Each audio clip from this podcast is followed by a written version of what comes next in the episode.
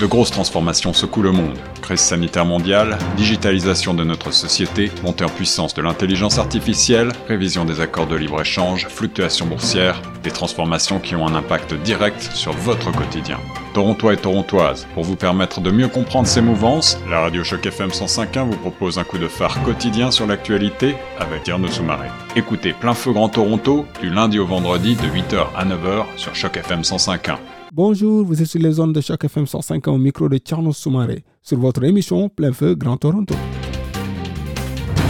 Traverser le Canada à vélo pour attirer l'attention sur la sécurité des cyclistes et les infrastructures. Des suites qui font des morts inutiles à travers le Canada. Tel est le pari que s'est fixé Louis-Joseph Couturier. Les Canadiens se disent qu'ils feraient plus de vélo s'ils se sentaient plus en sécurité à bicyclette. Donc, partager la route et travailler tous ensemble à améliorer nos infrastructures cyclables est un devoir selon M. Couturier, qui est au micro de Charles Soumaré.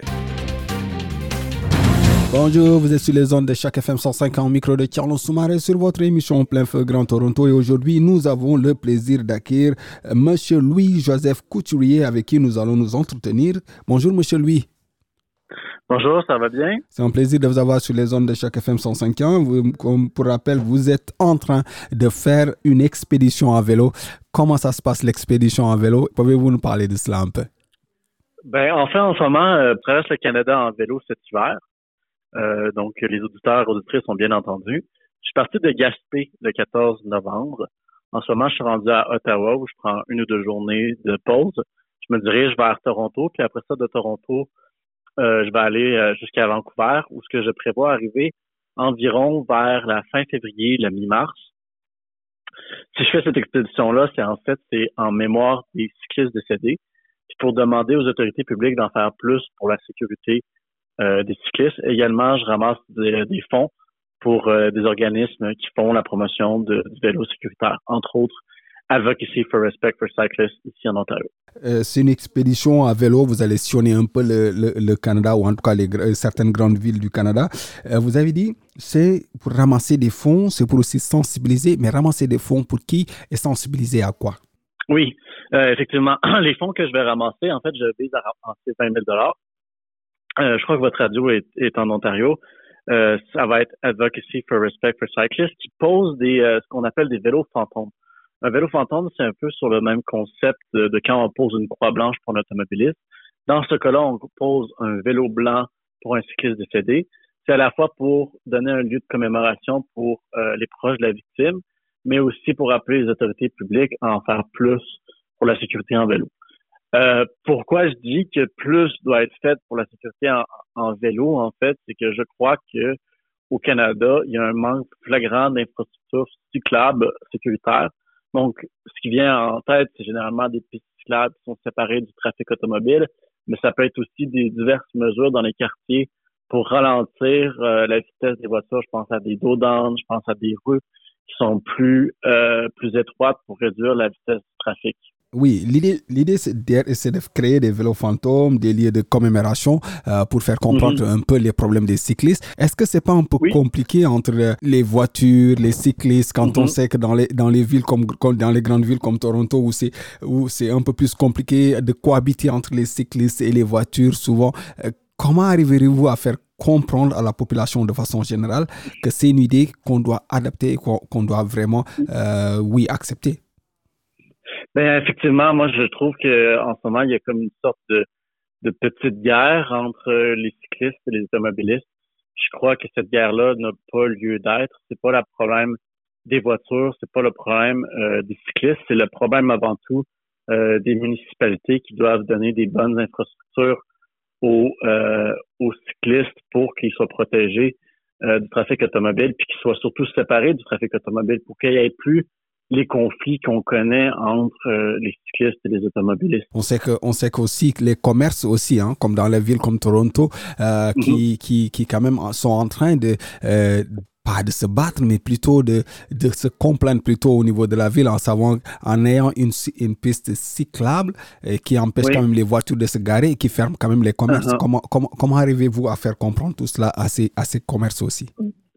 Ben, je, comprends les euh, pourquoi les commerçants sont stressés en ce moment. On voit un peu la même chose à Montréal.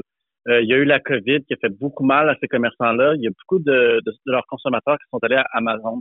Moi, ce que je dis au public en général qui m'écoute, c'est arrêtez de faire vos, vos emplettes chez Amazon puis encouragez vos commerçants locaux de un. Puis ce que je dis aux commerçants, c'est selon les études qu'on a, quand on pose une piste cyclable, en fait, ça encourage le commerce. Parce que les petits commerces de proximité, en fait, ils fonctionnent surtout avec des consommateurs qui se, déplacent à pied. Donc, lorsqu'on enlève des lignes de voiture, lorsqu'on fait plus de place pour les vélos, ça donne des milieux où il fait meilleur de, de faire du magasinage. Je pense par exemple à la 9e avenue à New York qui a vu une augmentation de 49% de son chiffre d'affaires chez les commerçants alors que le reste de l'île de Manhattan n'a vu qu'une augmentation de 3 Donc, lorsqu'on suit aux études scientifiques, il y a carrément une augmentation du chiffre d'affaires lorsqu'on met des pistes cyclables. Mais on sait qu'aussi, ces pistes cyclables, c'est juste pour un temps donné. C'est le temps de euh, l'été, mm. plutôt trois mois, trois, quatre mois, pas plus. Mais au-delà de ça, c'est beaucoup plus compliqué parce qu'on sait que le reste de l'année, il fait tellement froid qu'au uh-huh. Canada que les gens n'utilisent pas leur vélo. Est-ce est pas une autre problématique? C'est vrai que ce que vous pointez pourrait être une problématique, mais c'est justement en faisant du vélo d'hiver, je veux inviter la population. Je sais qu'il y, en a qui sont téméraires, comme moi, de faire du vélo en fait l'hiver. Je sais que ça paraît très lointain pour les Canadiens, mais lorsqu'on parle, on regarde des, euh, des pays comme la Suède, il y a jusqu'à 25% des cyclistes qui continuent à faire du vélo l'hiver. Donc, un phénomène qui est complètement fou pour nous ici au Canada, un pays nordique, ne l'est pas pour un autre pays nordique comme la Suède. Donc, on pourrait imaginer un, avenir où nous aussi, comme les pays scandinaves, on fait du vélo l'hiver. Mais à partir de ce moment-là, il faudrait que les autorités déneige, commence à déneiger les pistes cyclables l'hiver. Depuis que vous avez commencé quand même votre euh, votre euh, votre randonnée, si je peux l'appeler comme ça, ou votre expédition à vélo, quel a été le, excusez-moi d'utiliser ce terme, c'est le feedback que vous avez eu euh, de la part de, de, de, la population que vous rencontrez ou les gens qui sont peut-être entre guillemets sensibles à votre à votre à votre travail en ce moment? Ben, je sens qu'il y a vraiment beaucoup de pression en ce moment. Il y a un mouvement très fort pour justement demander plus de sécurité euh, pour les transports actifs en général, pas juste euh, les, euh, les vélos, mais également les piétons. On sait qu'on fait face en ce moment à une urgence climatique. On a des problèmes de santé publique comme l'obésité. Donc, il faut répondre à ça en, en, encourageant les transports actifs qui sont la marche et le vélo. Puis ça, ça va passer en remettant en question le, la place qu'on a donnée à l'automobile d'après la guerre dans l'Amérique du Nord puis ça va te donner des infrastructures qui sont vraiment sécuritaires, autant pour les cyclistes que les piétons. Donc, moi, je sens énormément, je sens une vague très forte, un mouvement très fort qui me suit. Mais je sens aussi un, mouvement qui, qui, est contraire, qui voudrait que les choses restent telles qu'elles sont. Et c'est qui ces mouvements qui vous, vous stoppent de continuer euh, votre, votre hmm. projet? Ben, euh, je pense que, tu sais, à, Toronto, on avait le maire euh, Rob Ford qui, euh, à côté de fumer du crack, disait des choses aussi sur les cyclistes. Euh, par exemple, euh, que c'était de leur faute s'ils si, se faisaient frapper. en fait, c'est pas c'est pas ce qu'on voit dans, dans les études sur sur les causes des morts des cyclistes. En fait, c'est divisé de part égale entre les automobilistes et les cyclistes. Mais moi, mon message, puis ça, je, je le dis de l'avis des experts en sécurité routière, ce sont des bonnes infrastructures, c'est des, routes qui vont être bien désignées, un peu à l'image d'Amsterdam, qui vont réduire le nombre de morts autant chez les cyclistes que chez les piétons. Et qu'est-ce que vous attendez exactement, parlant du maire John Tory de Toronto? Euh, ben en fait, euh, c'est que en ce moment en Amérique du Nord, comment on voit comment on construit nos routes, on se dit qu'on va construire une route puis on va la faire le plus large possible avec le moins d'obstacles possible pour que les voitures aillent le plus rapidement possible. Ben, ça, on le sait depuis très longtemps que ça entraîne un coût en vie humaine. Si on construit des pistes de course pour les automobiles, ils vont les utiliser comme des pistes de course.